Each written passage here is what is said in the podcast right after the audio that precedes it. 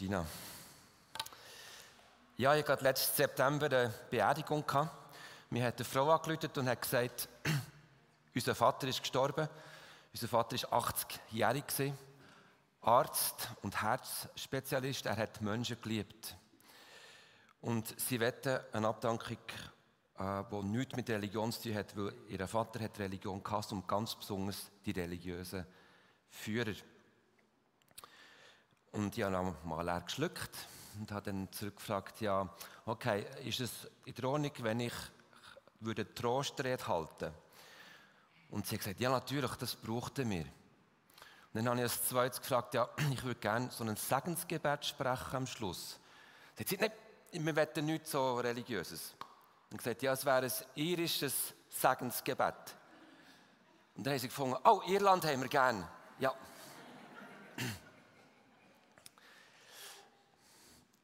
Und ich habe mir dann gemerkt, ich, es ist Gott dran, dass ich das mache.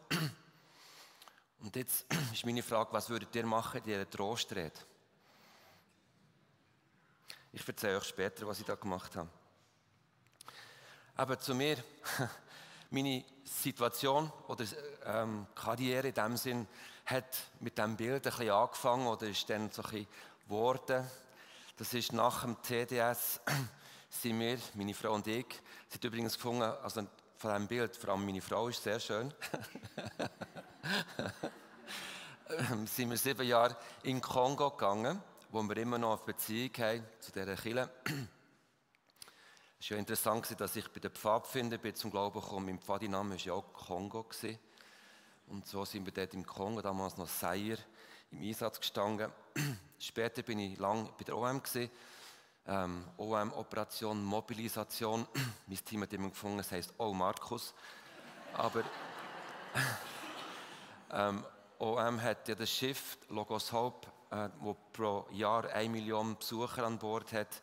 Ich war zehn Jahre im Vorstand von dieser Schiffsarbeit, habe durch das einiges dürfen kennenlernen. Äh, ich bin auch von dieser Schiffsarbeit sehr begeistert, wie auch von der Arbeit, die OM in Indien macht. Und das ist meine Familie vor ein paar Jahren. Ähm, wir haben eine Tochter adoptiert aus Äthiopien. Aber beide Kinder sind jetzt erwachsen. Ja, ähm, von mir selber war es so, dass ich, als ich bei OM aufgehört habe, bin ich durch eine sehr grosse, tiefe persönliche Lebenskrise gegangen. Äh, es hat alles erfasst von meinem Leben, äh, es hat alles erschüttert inklusive mein Glauben, unsere Ehe, als Familie. Es ist wirklich eine schwierige Zeit Ähm, ich habe eigentlich mein Sabbatical, ich ein Jahr Sabbatical gehabt, mit dem Lockdown angefangen. In dieser Zeit ähm, habe ich gemerkt, wie Gott selber eben barmherzig ist mit mir. Er hat mir neue Türen geöffnet. Und in dieser Zeit mit der Karriereberatung, die ich in Anspruch genommen habe, eine Person, die immer hat gesagt, Markus, schau nicht immer auf deine Limiten, sondern träume, was Gott mit dir noch tun will. Ist plötzlich klar geworden, dass mein Hobby zum Beruf soll werden.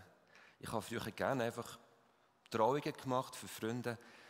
Warum nicht Trauungen machen für die Leute, die nicht an Jesus glauben? Das habe ich umgesetzt und zu 50 Prozent arbeite ich noch zusätzlich als Pastor, also Pastor und pastorale Leitung im Hotel Ländli in Oberägeri.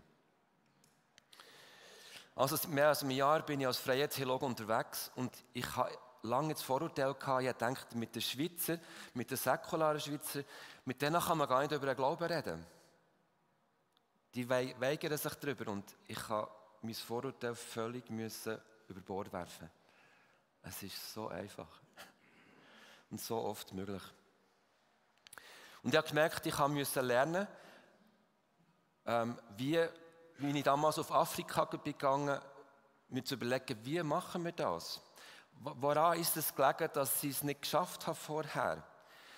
Wenn man in die Mission geht, dann redet man, dass man muss die sogenannte Kontextualisierung machen. Das heißt, man muss eine Kultur kennenlernen, die Lebensweise, die Riten, ähm, was alles wichtig ist in dieser Bevölkerungsschicht oder in dieser Gruppe oder in dieser Nation. Und ich habe gemerkt, das muss man genauso machen heute in der Schweiz. Und das war doch mein erstes Ding, dass wir eine Kontextualisierung brauchen, hier in unserer Schweiz. Und aufgrund von dem, das anzuschauen, sind mir ein paar Sachen gekommen, ich denke, das könnte noch wichtig sein für uns, das zu realisieren. Wie können wir auch hier quasi missionarisch unterwegs sein? Aber das ist schon ein Wort, das ich nicht gerne habe, weil es falsch verstanden wird.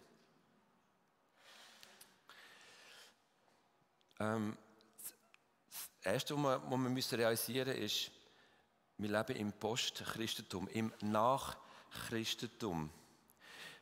Wir sind lang geprägt worden in Europa und in der Schweiz von der Bibel, von der biblischen Geschichte.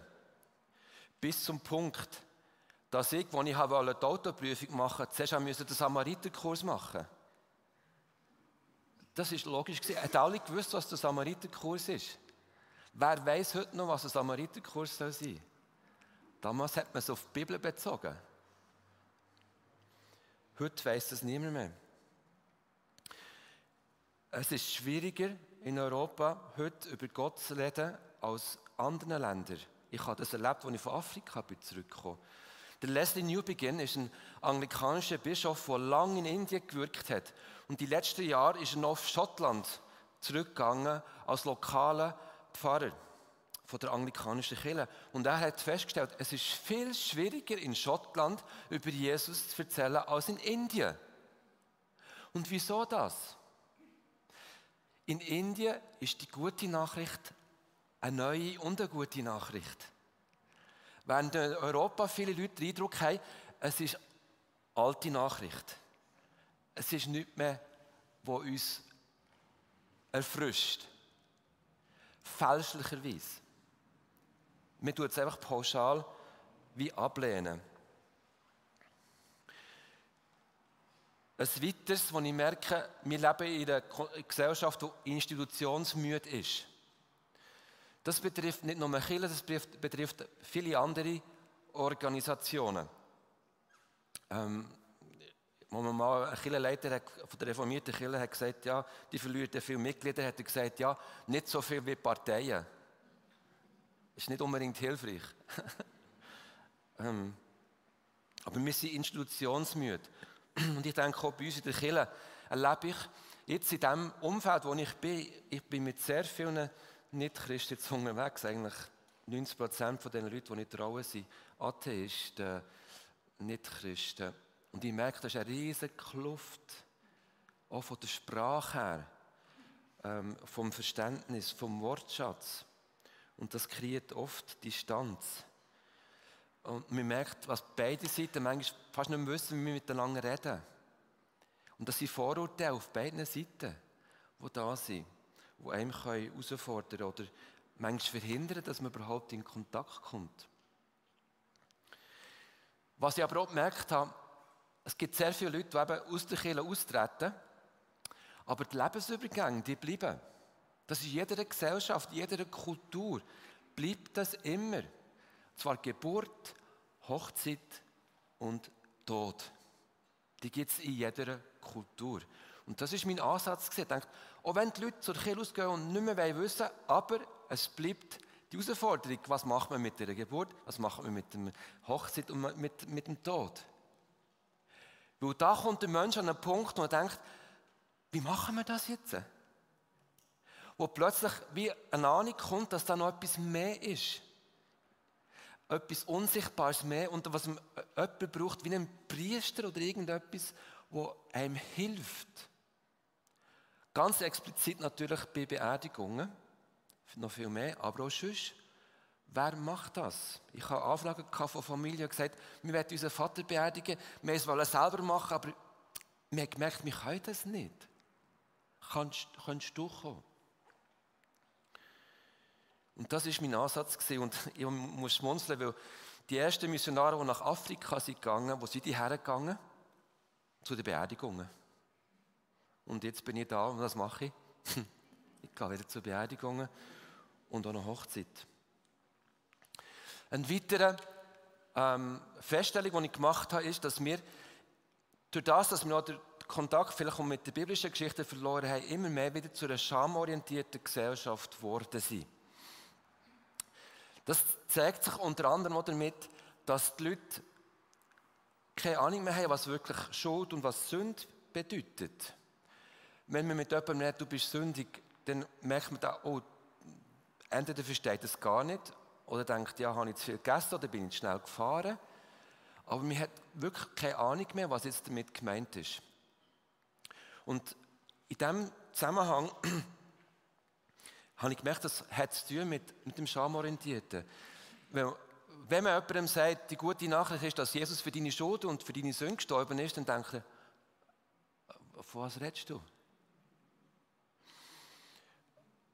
Eine schamorientierte Kultur, ähm, ihr Hauptproblem, das die schamorientierte Kultur hat, ist, dass sie zugehörig sein Das Schlimmste, was in der schamorientierten Gesellschaft passieren kann, ist, dass man ausgeschlossen wird.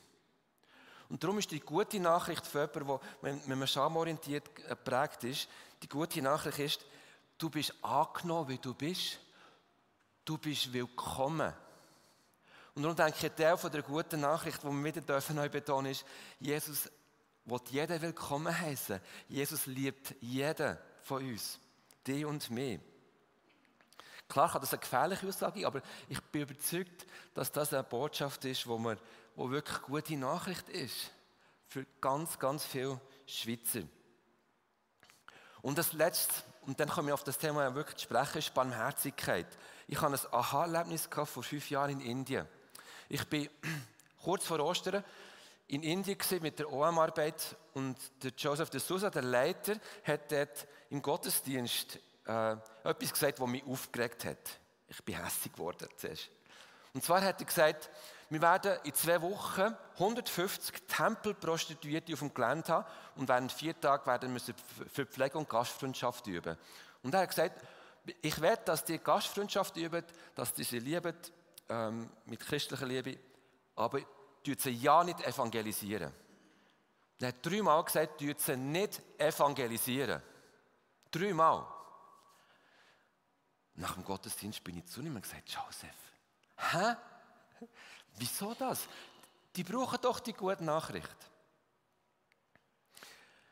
Und er hat gesagt, schau, Markus, die Tempelprostituierte, ich weiß nicht, ob ihr das kennt, das gibt so einen ganzen Stein von etwa 200'000 Frauen, die noch in die Tempelprostitution sind, obwohl es verboten ist.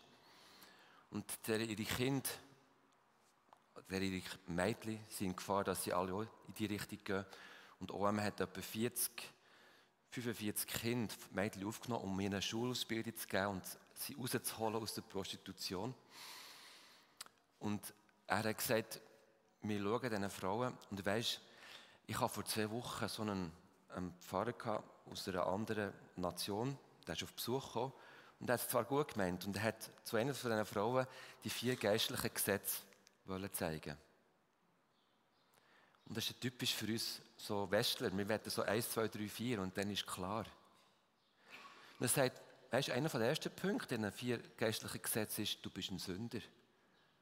Er sagt, die Frauen wissen seit 2000 Jahren, dass sie Sünder sind. Aber was sie müssen hören ist, dass sie geschaffen sind im Angesicht von Gott, dass sie würdig sind.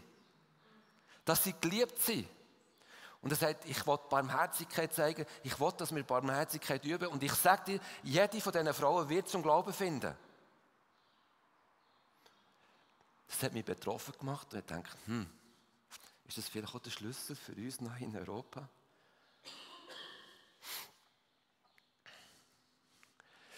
Ja,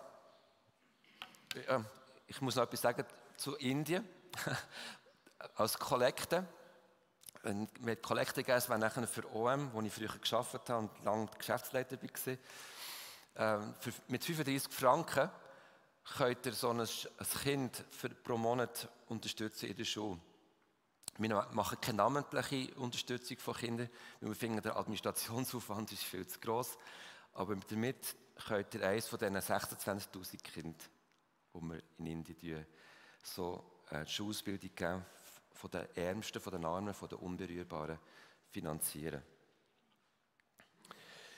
Barmherzigkeit wollte und nicht Opfer. Die Antwort von diesen ersten sechs Punkten ist eigentlich für mich schlussendlich gesehen ganz einfach. Das hat Christina schon am Anfang gesagt. Es ist Jesus. ich habe gemerkt, ich muss wieder neu von Jesus lernen. Jesus hat in eurer Zeit gelebt, wo eine riesige Kluft war zwischen der sogenannten frommen Welt und der Welt, wo der Eindruck hatte, sie haben nichts mit dieser Welt der Frommen zu tun. Jesus hat es geschafft, die Kluft zu überwinden. Und ich glaube, er hat auch zu seiner Zeit Vorurteile durchbrochen, die viele Leute hatten, auf radikale Art und Weise. Und er hat auch in einem schamorientierten Umfeld geschafft. Was mir aufgefallen ist, äh, ich werde heute über, äh, aus Matthäus Kapitel 9, Vers 9 bis 13 reden. Im Matthäus-Evangelium werden ja sehr viele alttestamentliche Zitate verarbeitet. Ähm, es ist für die Juden geschrieben, damit sich auch der Zusammenhang mit dem Alten Testament aufzeigen. Jesus tut selten aus dem Alten Testament zitieren, aber ein Zitat tut er zweimal zitieren. In zwei verschiedenen Gelegenheiten. Und das zeigt die Bedeutung von dem alttestamentlichen Vers. Und das ist der Vers aus Hosea 6, Vers 6. Barmherzigkeit will ich und nicht Opfer. Und ich werde heute mit euch die erste von diesen zwei Geschichten anschauen. Ich finde beide Geschichten sehr außergewöhnlich. Oft im Clinch, wo er gestanden ist mit der frommen Welt damals, hat er das zitiert. Also es geht mal zuerst zu uns. Mit welcher Motivation, mit welcher Haltung bin ich unterwegs? Wir lesen Vers um Vers. Matthäus 9, Vers 9. Als Jesus weiterging und am Zollhaus vorbeikam, sah er dort einen Mann sitzen. Er hieß Matthäus. Jesus sagte zu ihm, folge mir nach. Da stand Matthäus auf und folgte Jesus. Da passiert schon mal der erste kulturelle Affront. Es ist ja speziell, dass der Matthäus oder Levi, dass das mehrere Mal erwähnt wird in den Evangelien, dass er ist erwählt wurde. Ähm, das zeigt die außergewöhnliche Berufung. Ich könnte noch vorstellen, Zöllner ist der Ab, das war der Abschirm von der Gesellschaft damals. Ziemlich sicher hat es ein Zollhaus zwischen Kapernaum und dem See Genezareth. Die Zöllner haben versucht, immer wieder den Leuten Geld abzuknöpfen.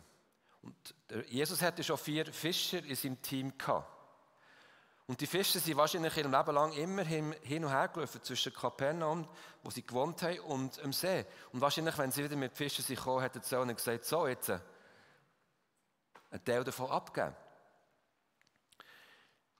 Das war ein riesiger Hass zwischen der normalen Bevölkerung und den Zöllner. Die Zöllner haben als Abschum gegolten.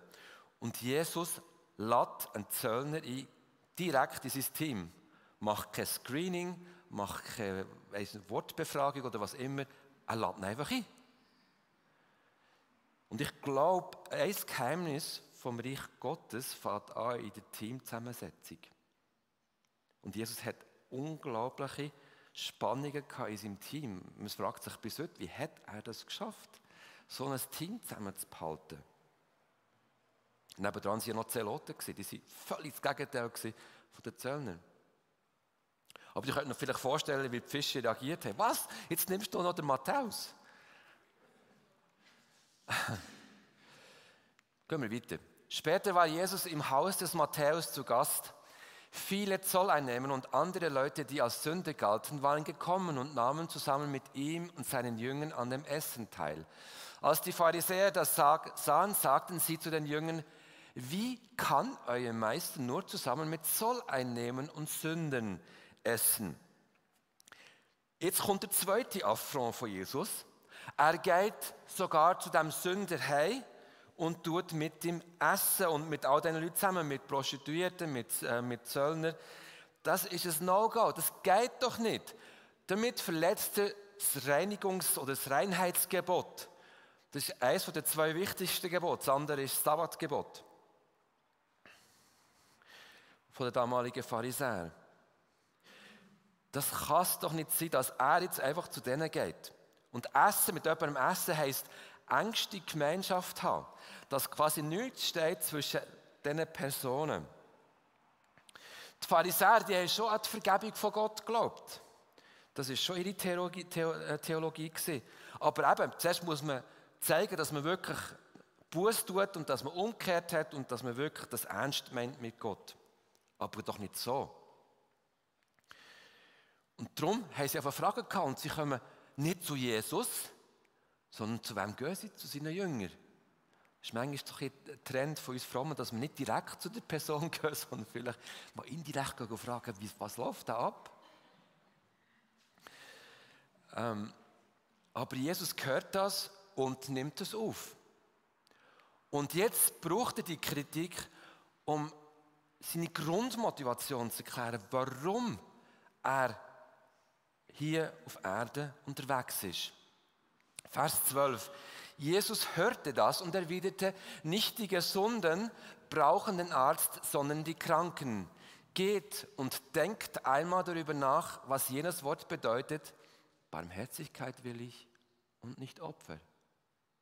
Dann versteht ihr, dass ich nicht gekommen bin, um Gerechte zu rufen, sondern Sünder. Die Aussage ist absolut zentral und er unterstreicht das eben noch mit dem Zitat aus dem Alten Testament. Und dann hängt er noch einen Parallelsatz an. Nicht die Gesunden brauchen den Arzt, sondern die Kranken. Ich bin nicht gekommen, um die Gerechten zu berufen, sondern Sünder. Ein Parallelsatz. Also er tut es unglaublich doppelt unterstreichen noch. Nicht die Gesunden brauchen den Arzt, sondern die Kranken. Nicht, ich bin nicht gekommen für die Gerechten, also die, die das Gefühl haben, sie sind eben gesund, sondern für die, die merken, ich bin nicht gesund. Ich bin ein Sünder. Jesus hat ja zu seiner Zeit ganz viele Leute geheilt, aber er hat sich nie Arzt genannt in dieser Zeit. Aber genau hier bezeichnet er sich als Arzt. Und eben, das äh, bezeichnet dann die Gerechten als die, die als die Gesunden und Sünder als die Kranken. Die Frage ist dann, für was kommt denn er als Arzt? Von was wird er uns denn heilen? Warum nennt er ausgerechnet hier der Arzt? Er will uns heilen von der Sünde. Und was ist die Sünde im Grundsatz? Die Sünde ist eigentlich, dass wir nicht mehr Gemeinschaft haben mit Gott. Es ist Distanz zwischen mir und Gott. Es ist keine Beziehung mehr da zwischen mir und Gott oder zwischen den Menschen und Gott. Und dafür ist er gekommen, um die Distanz aufzuheben. Er als Arzt ist gekommen, damit wir, dass wieder Gemeinschaft sein zwischen einem Mensch und zwischen Gott. In einer schamorientierten Gesellschaft wie damals ist das Schlimmste gewesen, wenn man, hat, wenn man ist ausgeschlossen wurde. Zum Beispiel Leprakranke, wenn man die ausgeschlossen hat, das ist unglaublich schlimm, wenn man so Sachen gemacht hat. Und das passiert auch bis heute in schamorientierter Gesellschaft. Das habe ich in Afrika erlebt. Und ich merke, das kommt wieder mehr und mehr auch bei uns. Ausgeschlossen zu werden. Mobbing an unseren Schulen, bei den Kindern, äh, auf Social Media wie man einander fertig machen kann, das hat viel mit Schamorientierung zu tun. Jemanden bloßstellen. Aber eben Sünde heisst, es gibt keine Gemeinschaft mehr zwischen mir und Gott. Und was macht, was macht er jetzt? Ähm, Jesus überwindet die Distanz und kommt zu uns Menschen. Wir schaffen es nicht, zu Gott herzukommen, aber Jesus kommt selber zu uns Menschen in die Welt. Ich habe übrigens diese Geschichte dann gebraucht für meine Trostrede, für die Beerdigung. Ich habe das aufgenommen ähm, mit dem Arzt.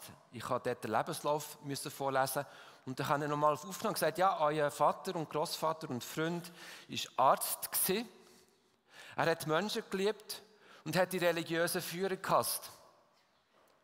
Und dann habe ich gesagt, ich finde das super. Ich werde euch jemanden vorstellen, der das auch war. Und dann habe ich von Jesus erzählt. Und warum als Jesus gekommen ist. Und ich dachte, oh, wenn die nachher sagen, ich habe völlig über das, Goal, also das Ziel geschossen, dann, dann müssen, zahlen sie mir halt nicht. Sie müssen normalerweise etwas zahlen. Aber sie sind auch auf mich zugekommen und haben mir gedankt und sie waren so happy. Gewesen. Weil plötzlich hat Gott etwas mit ihrem Leben zu tun gehabt. Es war nicht Verurteilung, sondern einladend. Aber zurück jetzt zu der Argumentation von Jesus.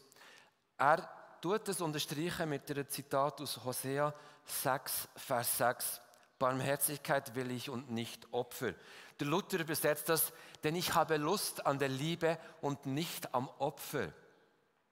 Oder neues Leben, ich will, dass ihr barmherzig seid, eure Opfer will ich nicht. Also Lust oder Liebe oder andere Übersetzungen sind Güte, äh, Barmherzigkeit. Das, wird, das ist echt der Kern von dem, Jesus unterwegs war. Es ist interessant, das Wort Barmherzigkeit kommt über 140 Mal vor in der Bibel und davon über 100 Mal im Alten Testament. Aber in den Evangelien taucht es eigentlich fast nie auf.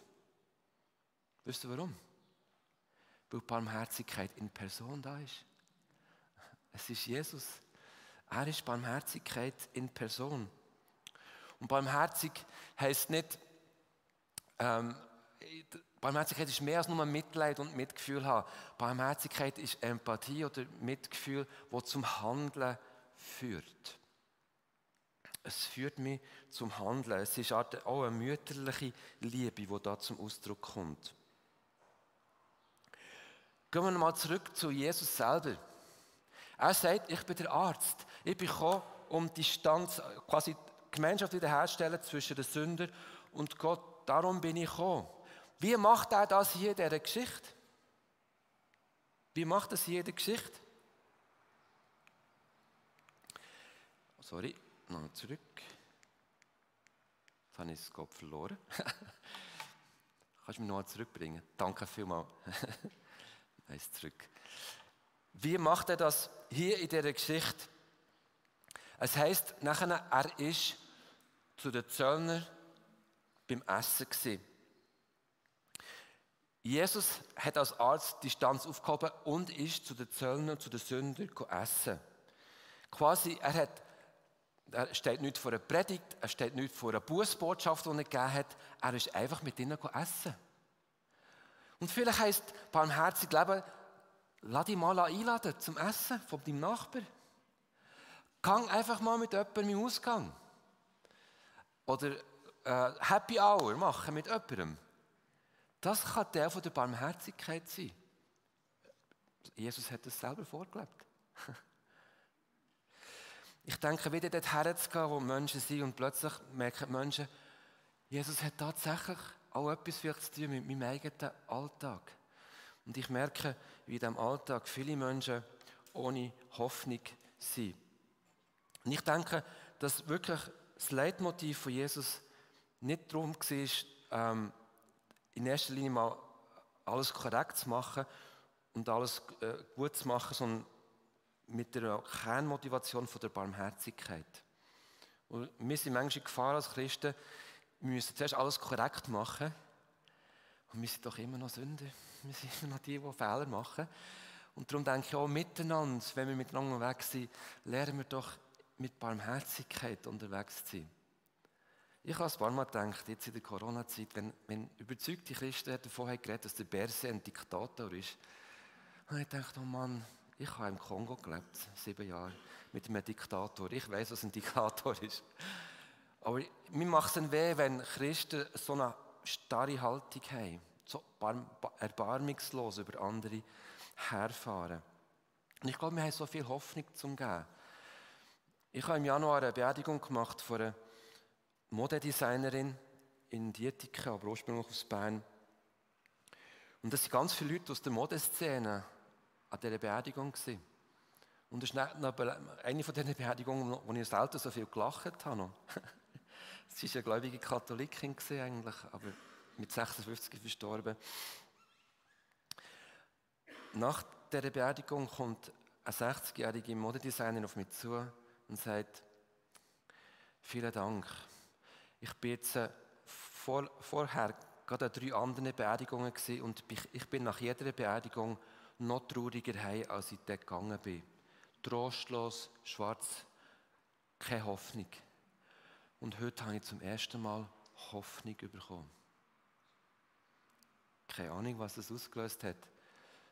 Aber wir haben die beste Botschaft. Eine Botschaft, die stärker ist als der Tod. Und das führt diese Welten, die manchmal anders sind. Und ich werde aufhören mit dieser Geschichte mit dem Ion. Ich bin im März angefragt worden für eine Beerdigung. Der Ion, ähm, das Bild hängt dort in der Mitte, ähm, kommt eigentlich aus Zürich, hat mit 39 Suizid begangen. Er ist mit der Corona-Zeit nicht mehr zu Schlag gekommen. Er war sehr ein empathischer, sehr ein positiver Mann, gewesen, sehr bekannt bei sehr vielen Leuten. Und es sind 120 bis 150 Leute an die Beerdigung gekommen.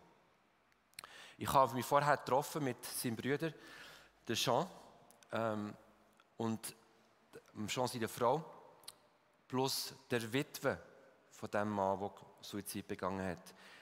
Seit zwei Jahren waren sie geheiratet. Und ich, habe, äh, ich bin angekommen, da sind wir einen Kaffee anbieten auf dem Balkon, das Kaffee hergebracht und dann hat er gesagt, willst du schnell das Bild anschauen von meinem Bruder? Ich habe es in der Wohnstube. Wir sind in die Wohnstube gegangen und nach zweieinhalb Stunden haben sie gesagt, oh, wir haben doch noch einen Kaffee auf dem Balkon. Und ich habe gemerkt, Emotionen, die Verzweiflung ist so tief. Wenn jemand so in Zeit begeht, das löst so viel aus. So viel Trostlosigkeit, so viel Hoffnungslosigkeit, so viel Not. Und wir haben über das geredet. Und dann habe ich vieles erfahren in dieser Zeit. Und ich habe gemerkt, der Mann hat sich für vieles interessiert und hat sehr viele Leute beeinflusst. Als er vegan geworden ist, sind all seine Freunde auch Veganer geworden. Er hat Schamanismus betrieben und Seancen gemacht. Und seine Frau auch. Aber ich wusste, Jesus hat mich dahergestellt und ich mache das. Und dann hat seine Frau gesagt, die mit ihm auch Seancen gemacht hat, ich würde gerne an der Beerdigung ein Gebet sprechen. Ist das gut? Dann habe ich gesagt, ja, okay, ist gut. Ich habe für mich gedacht, aber ich mache den Schlussgebet.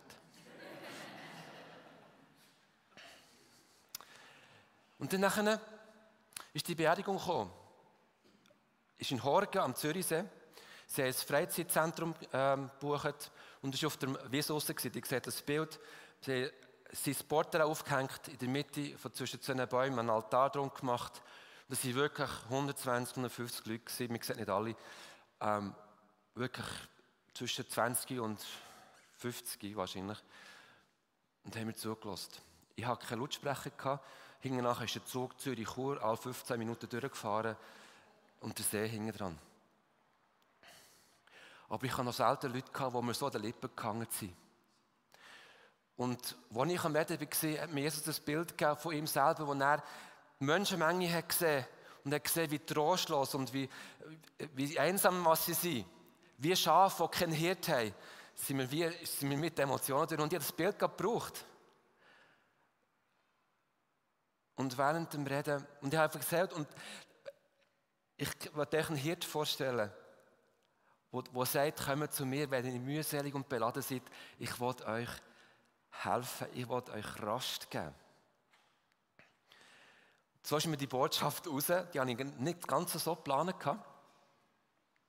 Und während ich am Reden war, habe ich den Eindruck, wenn Gott zu mir sagt, Markus, macht Schlussgebet nicht mehr. Gib das der Witwe. Und dachte okay, okay, ich mache das Risiko. Und dann habe ich am Schluss gesagt, so, äh, kannst du, Jana, kannst du noch das übernehmen? Und sie hat gesagt, zuerst ein paar Worte noch zu ihrem Mann, der verstorben ist. Und dann hat sie gesagt, ich werde jetzt noch ein Gebet sprechen. Und sie hat angefangen und hat, wie wenn sie zu ihm reden, wenn er da in der Wolke wäre und sie würde mal letzte Wort zu ihm sagen und was sie ihm geliebt hat und so. Und am Schluss von dem Gebet sagt sie, und jetzt werde ich das noch sagen, wo du immer gelächelt hast, wenn ich es ab und zu erwähnt habe. Aber es ist mir wichtig, dass ich es jetzt in diesem Moment erwähne. Ich werde all das, was ich gebetet habe, beten im Namen von Jesus Christus. Amen. Jesus ist irgendwo am Wirken. Wir dürfen das neu entdecken. Ich werde gerne noch beten. Jesus, ich danke dir, dass du ein Gott bist, der heute noch wirkt. Und nicht nur weiter weg, wo ich so viel erlebt habe, sondern genauso hier in der Schweiz. Du bist ein Gott, der, der Menschen liebt. Du siehst die Sehnsucht von Menschen haben nach Hoffnung, nach Annahme. Und ich werde bitten, dass wir das dürfen geben. Jedes Einzelne, der hier ist. Du willst es nicht überfordern, aber du willst jedes mit seinen Gaben hier benutzen, einfach zum Zeugnis zu sein. Wie Jesus unterwegs zu sein. What would Jesus do? So wie du unterwegs sein. Danke, dass du uns hilfst und ermöglichst, mit deiner Kraft vom Heiligen Geist einfach Zeuge zu sein. In aller Natürlichkeit. Amen.